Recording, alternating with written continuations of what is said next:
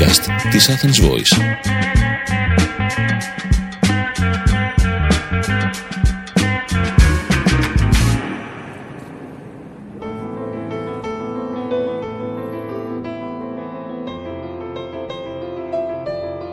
Ακούτε το podcast Μαρία Ευθυμίου, η παγκόσμια ιστορία όπως τη διηγούμε στην εγγονή μου Δάφνη. Συζητήσεις με τον Μάκη Προβατά. Λοιπόν, είμαστε εδώ για να ξεκινήσουμε τις συζητήσεις στο podcast με την κυρία Μαρία Ευθυμίου, καθηγήτρια ιστορίας στο Καποδριστριακό Πανεπιστήμιο.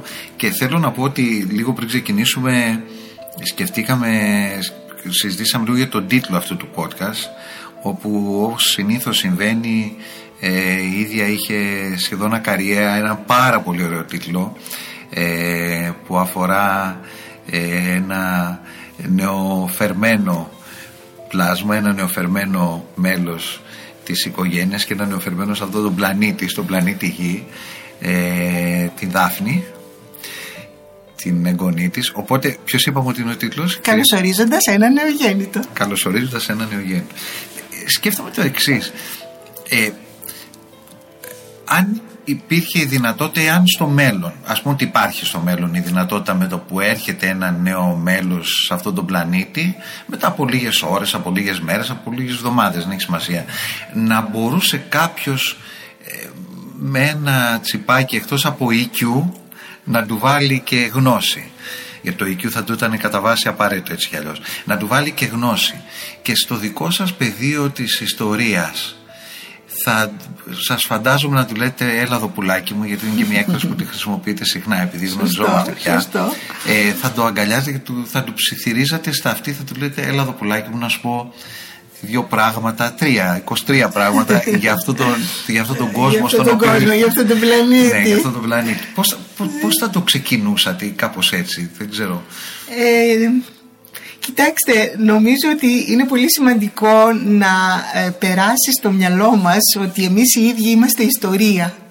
Ε, δηλαδή και η κάθε μέρα, η καθημερινότητά μας είναι ιστορία, η κάθε μέρα που περνάει είναι ιστορία. Αυτό είναι σημαντικό γιατί μας κάνει μετόχους του χρόνου, του βαθιού χρόνου αλλά και του τρέχοντος χρόνου δίνει νόημα στη ζωή μας που ισχύει γιατί η κάθε μας μέρα είναι τμήμα της παγκόσμιας ιστορίας ε, και της προσωπικής μας ιστορίας ταυτοχρόνως.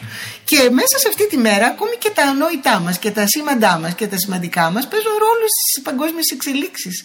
Ε, ε, έτσι πλάστηκε αυτή η ανθρωπότητα εδώ και εκατομμύρια χρόνια. Από μικρούς ανθρώπους, μικρούς προβατάδες, μικρές ευθυμίου, ασήμαντους που χάθηκαν, έγιναν, ε, είναι κάπου στον αέρα πια σαν ε, σκόνη που περιφέρεται αλλά αυτοί κάποτε έπλασαν τμήμα της παγκόσμιας ιστορίας με τη μικρή του ζωή που μπορεί να είχε και μεγάλα σημεία. Το λέω αυτό γιατί θα ήθελα οι εγγονές μου, έχω τέσσερις και τούτη εδώ μόλις γεννήθηκε, ε, να αποτιμήσουν τη ζωή τους. Να ξέρουν ότι είναι μικρή αλλά πάρα πολύ σημαντική Πρώτα πρώτα γιατί είναι η ζωή τους και δεν έχουν τίποτα περισσότερο από αυτή. Ο καθένας μας δηλαδή έχει αυτό το μεγάλο δώρο να ζει και είναι πεπερασμένη. Ε, δεν ξέρω αν φεύγει γρήγορα γιατί σου δίνει τη δυνατότητα μέσα στην ε, διάρκεια της να ζήσεις ταυτόχρονα πολλές ζωές. Ζούμε φάσεις, είμαστε, ε, είμαστε όντα με πολλές ζωές. Δεν είμαστε το ίδιο όν από την ώρα που θα γεννηθούμε καθόλου και είμαστε ανοιχτοί σε αλλαγές. Αυτό μας κάνει καταπληκτικούς ε, και όσοι από εμάς ε, οχυρωνόμαστε πίσω από ε, δεδομένες ε, συμπεριφορές και ε, συλλήψεις και αντιλήψεις ε, νομίζω ότι προσβάλλουμε τον εαυτό μας, την ομορφιά μας γιατί ο καθένας μέσα φέρνει την ομορφιά της ζωής και την ιστορία του κόσμου. Αξίζει να είμαστε ανοιχτοί. Ε, μιλάει κάποιος που ε, το θυμίζεις στον εαυτό του γιατί τίνω να είμαι, ε, τι να πω, ε, επίμονη σε κάποια θέματα αλλά με διορθώνω. Ακόμη και στα 66 μου αλλάζω. Αυτό, με- αυτό μ' αρέσει. Και ξέρετε τι σκέφτομαι τώρα. Σκέφτομαι το εξής, μια, μια που λέτε αυτό. Παρότι η ιστορία είναι, δεν, δεν είναι πρακτική, δεν είναι μαθηματικά, είναι η ιστορία δεν ανέχεται εν τέλει σε εισαγωγικά, δεν ανέχεται εν τέλει τον άνθρωπο τον ακοροϊδεύει τον εαυτό του. Στο τέλος, αν ένας άνθρωπος, μια κοινότητα, μια κοινωνία, ένας λαός λέει ψέματα στον εαυτό του ή εθελοτυφλεί ακόμη και με αυτή την έννοια η ιστορία έρχεται στο τέλος να πει όχι. Αυτή είναι η πραγματικότητα. Ε, είναι αδυσόπιτο ε, γιατί ε, η, η ιστορία πλάθεται με πολλές ε, πραγματικότητες που βέβαια ε, θα το ζήσει μια κοινωνία η οποία δεν ε, βλέπει κατάματα τις, ε, τις συντεταγμένες και τα, τα, τα μεγέθη τους. Ή εθελοτυφλή ή παραμορφώνει για να, τα πράγματα για να αισθανθεί ανετότερα. Ε, αυτό θα το πληρώσει όπως και στη ζωή μας ε, το πληρώνουμε. Ε, ωστόσο μπορεί ε, στην ζωή μας να μην προλάβουμε να δούμε η, τα ψευδεπίγραφα που υιοθετήσαμε σε ποιες διαδρομές αδιεξόδου οδήγησαν ή και καταστροφής. Ωστόσο ως κοινωνία πολλοί από εμάς ε, θα φύγουν, άλλοι όμως θα συνεχίσουν ίσως να τηρούν αυτό το ψευδεπίγραφο και θα ζήσουν την ε, ας πούμε τιμωρία αν θέλετε της μορίας. Ε. μέσα τώρα συνειδητοποιώ ότι μέσα στο λέξη τιμωρία υπάρχει και η λέξη μορία. Θα μπορούσε να είναι και ερωτηματικό τιμωρία. Τιμωρία. Ε, στην, επομένως στην ιστορία θα μπορούσε ένα ξεκίνημα έτσι στο, στο κοριτσάκι να ήταν ε, μια φορά και έναν καιρό θα μπορούσε να ξεκινήσει έτσι. Απολύτως, δηλαδή; απολύτως. Δηλαδή ε, να ξεκινήσει κανείς περιγράφοντας έτσι ή προσπαθώντας να εικάσει γιατί δεν μπορούμε να γνωρίζουμε το, τον άνθρωπο εκατομμύρια χρόνια πριν ε, γνωρίζουμε για εκείνον κάποιες χιλιάδες χρόνια πριν που είναι ελάχιστο αλλά κάνουμε εικασίες και αναγωγές και που μοιάζουν να είναι και κοντά στις, ε, να είναι αληθοφανής και αυτό μπορείς να το περιγράψεις σε ένα μικρό άνθρωπο ε, όπως αξίζει να το περιγράψεις και στον εαυτό σου. Προσωπικά, αν θα ε, έστεινα βιβλία ιστορίας, θα ξεκινούσα από τη μακρά ιστορία του ανθρώπου στα νέα παιδιά και νομίζω στα μικρά παιδιά και νομίζω ότι έχουν, τα, έχουν τις συντεταγμένες να το συλλάβουν. Πώς θα ήταν το ξεκίνημα κύριε Έτσι, το το, το, τα, τα πρώτα, πρώτα, πρώτα ξεκινήματα ας πούμε του ανθρώπου, οι πρώτες του εμπειρίες όταν έγινε δίποδο ε, αυτό είναι καταπληκτικό ε, ε, ένα ζώο το οποίο είναι σχεδόν τετράποδο και τώρα παλεύει με την δίποδη στάση του. Ε, είναι εύκολο νομίζω σε ένα παιδί να καταλάβει τις δυσκολίες αυτές. Δηλαδή σωματικά τα παιδιά έχουν αυτή τη δυνατότητα και καταλαβαίνοντας τα σωματικά νομίζω ότι μπορείς να μπεις και στη διαδικασία και να καταλάβεις ότι όλα εξελίσσονται τελικά Οπότε μια φορά και ένα καιρό λοιπόν αυτό, σε αυτόν τον πλανήτη υπήρξαν κάποια, κάποια ζώα τα οποία ε, δεν ήταν ακόμα άνθρωποι, έπαψαν να είναι τετράποδα, όρθια. Ε, λίγο αργότερα αυτό που είχατε γράψει και στο πρώτο βιβλίο ότι υπήρξε αυτή η αντιτακτότητα του αντίχειρα που ναι, τα έκανε. Ναι, ναι, ναι. Τα, η διαμόρφωση των άκρων μας έχει μεγάλη σημασία. Ε, και δεν είναι, δεν είναι ε, ομοιόμορφοι, υπάρχουν πολλές θεωρίες όπως γνωρίζετε, δηλαδή δεν έγινε ε, ίσως η εξέλιξη του είδους έγινε παραλλήλως κατά κάποιους και όχι στον ίδιο χώρο ή σε μια μεγάλη περιφέρεια. Δεν έχουμε ακριβώς τους ίδιους σκελετούς. Πάλεψε το σώμα μας ε, αντιμετωπίζοντας τις ε, προκλήσεις της φύσης που δεν είναι ομοιόμορφες παντού. Και τελικά συγκλίναμε σε αυτό που είμαστε Εξάλλου το γνωρίζουμε και σήμερα. Υπάρχουν φυλές ας πούμε στη, που είναι πολύ κοντές ε, και φυλές παν, πανύψηλες ε, κάποιες στην Αφρική ε, που θα πει ότι το σώμα μας προσαρμόστηκε στις, στο, στο περιβάλλον που βρέθηκε. Και εμείς λοιπόν που ζούμε σήμερα τον 21ο αιώνα, βαθιά στον 21ο αιώνα, 21ο έτος του 21ου αιώνα. Ε, ξέρουμε για αυτούς, ε, λέμε στο, στο μικρούλι που μόλις ήρθε, ότι ξέρουμε για αυτούς τους ανθρώπους έχουμε αρχίσει να έχουμε τα πρώτα στοιχεία που να είναι πέρα από κάθε αμφιβολία Πότε, για Στην Ανατολική Αφρική ε, είναι περίπου 4 εκατομμύρια χρόνια. Αν δεν πεις τώρα σε ένα νεογέννητο το μέγεθος 4 εκατομμύρια χρόνια θα του το πεις για να αρχίζει να εξοικειώνεται με το χάος γιατί είναι μέσα στη ζωή που έχει έρθει ε, Ε, είναι δύσκολα αυτά τα μεγέθη. Αλλά ναι, υπολογίζεται ότι γύρω στα 4 με. Δηλαδή, γύρω στα 4 εκατομμύρια είχε κατακτηθεί η, η, η θέση, το, το δίποδο. Ε, που θα πει ότι άλλα περίπου 4-5 εκατομμύρια χρόνια πήρε η σταδιακή ανύψωση του σώματός μας. Τι θεωρείτε εσείς οι ιστορικοί και οι αρχαιολόγοι, τι θεωρείτε πραγματικά σπουδαία ανακάλυψη, δηλαδή που ήταν ένα σημείο όπου που άλλαξε τη γνώση μας για, το, για τον άνθρωπο εκείνης της εποχής; Εμείς στο μυαλό μας, εμείς μας έχει μείνει λούση ας πούμε. Και, Σωστό. Ναι, το, και ο έτσι ονοματίστηκε έτσι το λόγο για όποιον δεν το ξέρει από το επειδή εκείνο το βράδυ ακούγαν ή εκείνο το προηγούμενο ακούγαν το Lucy in the Sky with Diamonds, ναι, τον, τον Beatles και την ονόμασαν Lucy. Αυτό είναι ένα όντως κομβικό σημείο γιατί εμείς μένουμε στα πολύ εντυπωσιακά εμείς που δεν γνωρίζουμε.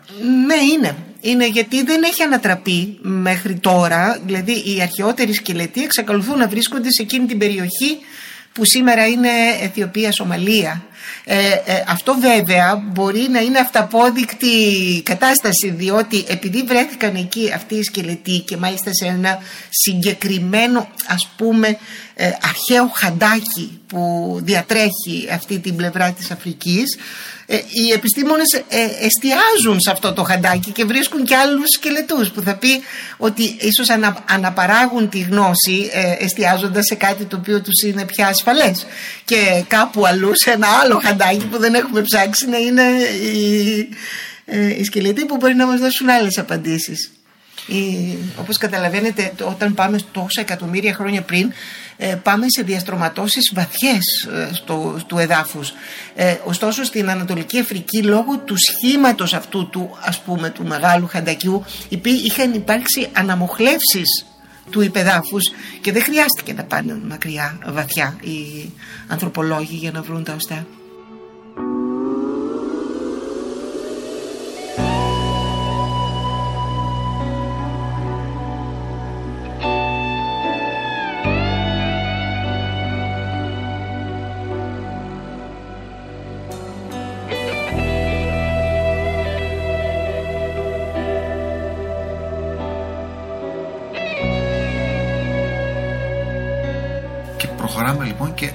Άνθρωπος πιστεύετε, τον ονομάζουμε άνθρωπο πια τότε, σιγά σιγά αρχίζει μέσα από τις διάφορες προκλήσεις αρχίζει σιγά σιγά να ακονίζει το μυαλό του όπως λέμε δηλαδή πιθανό να δημιουργούνται συνάψεις στον εγκέφαλο και να αρχίζει να σκέφτεται πως να επιλύσει προβλήματα πως ε, να καταλάβει ότι είναι ένα θέμα και για τον ίδιο η ψυχαγωγία του, δηλαδή να νιώσει κάπως καλύτερα. Νομίζω ότι κάπως έτσι έγινε. Οπωσδήποτε θα υπέρχαν αυτές οι διαδικασίες μέσα στα εκατομμύρια χρόνια και το γεγονός ότι υψώνονταν το σώμα μας μας έβαζε σε άλλες προκλήσεις ε, ε, επίλυσης στον εγκέφαλό μας ε, των πραγμάτων διότι το να κινείσαι στα τέσσερα είναι πολύ ασφαλέστερο ασφαλέστερο, έχεις καλύτερη πρόσφυση στο έδαφος, ανεβαίνεις καλύτερα στα δέντρα, να, να, να δεδομένου ότι ήμασταν ε, καρποφάγοι, ομοφάγοι, ε. Ε, ε, επομένως ε, ε, αλλάζοντας το σώμα πρέπει να καλύψουμε αυτές τις προκλήσεις και βοηθήθηκε η, η πρόκληση αυτή βοήθησε προφανώς τον εγκεφαλό μας και από το γεγονός ότι γίναμε τόσο μετακινούμενοι γίναμε νομάδες ε, και αυτό μας εξέθεσε ε, σε συνεχείς προκλήσεις. Παρότι δεν είναι, ε, δεν ξέρω, δεν είναι, ίσως να μην είναι καν επιστημονική ερώτηση που σας κάνω. Πιστεύετε ότι ο, ο άνθρωπος άρχισε να μετακινείται από τοπική ανάγκη να φύγω από εδώ να πάω κάπου αλλού γιατί κάτι μου λείπει ή γιατί ήταν τελικά ήταν σαν να είναι μέσα στο DNA του το τι είναι η, η διερεύνηση του χώρου και αυτό τον οδηγούσε πιο μακριά. Ναι. Θέλω να πω εδώ ως παρένθεση, μου, μου έχετε πει κάτι το οποίο το βρίσκω πολύ σωστά. Εγώ που τρέχω, το βρίσκω πολύ σωστό ότι το ανθρώπινο σώμα είναι φτιαγμένο για να περπατάει, όχι για να τρέχει.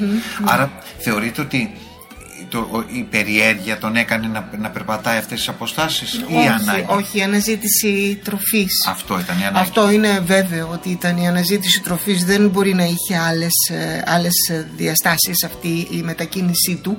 Ε, και ε, υπάρχουν, φυσικά δεν είμαι ειδική και σας λέω πράγματα που επιπολέως διαβάζω για να καταλάβω το σχήμα. σε ένα μικρό παιδάκι τώρα. Αλλά περιγράφω σε ένα μικρό παιδάκι οπότε μπορεί να έχει περιθώρια.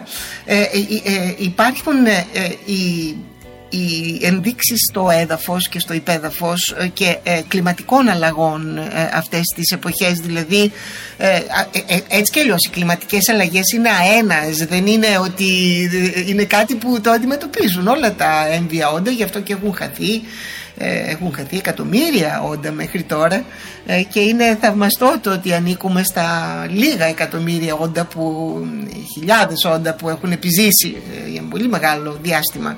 Αυτό δεν σημαίνει ότι θα, μας, θα έχουμε την πολυτέλεια να είμαστε αενάως εν ζωή σε αυτόν τον πλανήτη ε, το λέω αυτό διότι ε, φαίνεται ότι υπήρξαν και προκλήσεις, προκλήσεις ε, ε, ανόδου των θερμοκρασιών ή καθόδου των θερμοκρασιών που ανάγκασαν τα, το, τα, τις διάφορες ομάδες των ανθρωποειδών να αναζητήσουν τροφή και με όλο πιο δύσκολους όρους. Όταν αλλάζει το κλίμα οι όροι γίνονται πολύ πιο δύσκολοι γιατί έχεις χάνει την ε, γνώση ε, των ήδη έχεις κερδίσει μέσα από χιλιάδες χρόνια μια γνώση ας πούμε του, της αξιοποίησης του, ε, του, του τροφικού πλούτου ας πούμε. Και η, η ανατροπή του κλίματος αναγκάζει να δοκιμαστείς δεινά.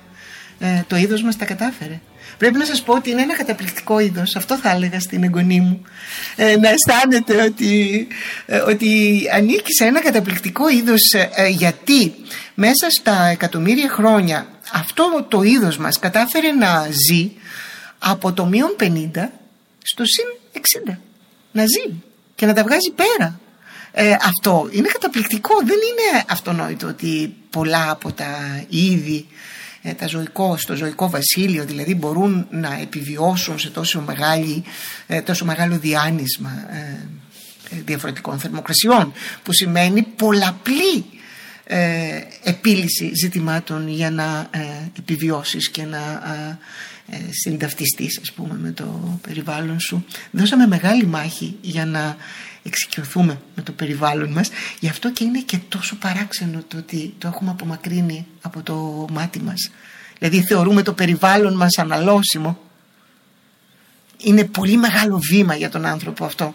Για εκατομμύρια χρόνια. Το περιβάλλον ήταν, ήταν το κέλυφός μας ε, το, και το γνωρίζαμε ότι είναι το κέλυφό μας το κέλυφός μας ότι μόνο χάρη σε αυτό μπορούμε να επιβιώσουμε και τώρα του θεωρούμε αυτονόητο ότι είναι εκεί για να μας υπηρετεί. Είναι μια αντιστροφή του πράγματος και αποδειχθήκαμε ότι δεν ήμασταν έτοιμοι γι' αυτό. Λογικό είναι, ποτέ δεν είσαι έτοιμος. Σε κάθε αλλαγή της ζωής χρειάζεται μια προσαρμογή.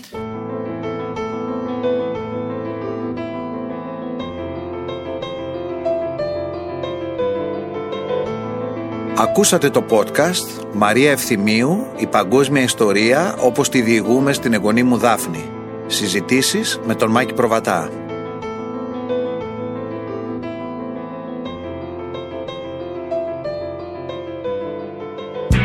Ήταν ένα podcast από την Athens Voice. Μπορείτε να ακούσετε τα podcast της Athens Voice στο athensvoice.gr και στο Spotify, στο Apple Podcast και το Google Play Music.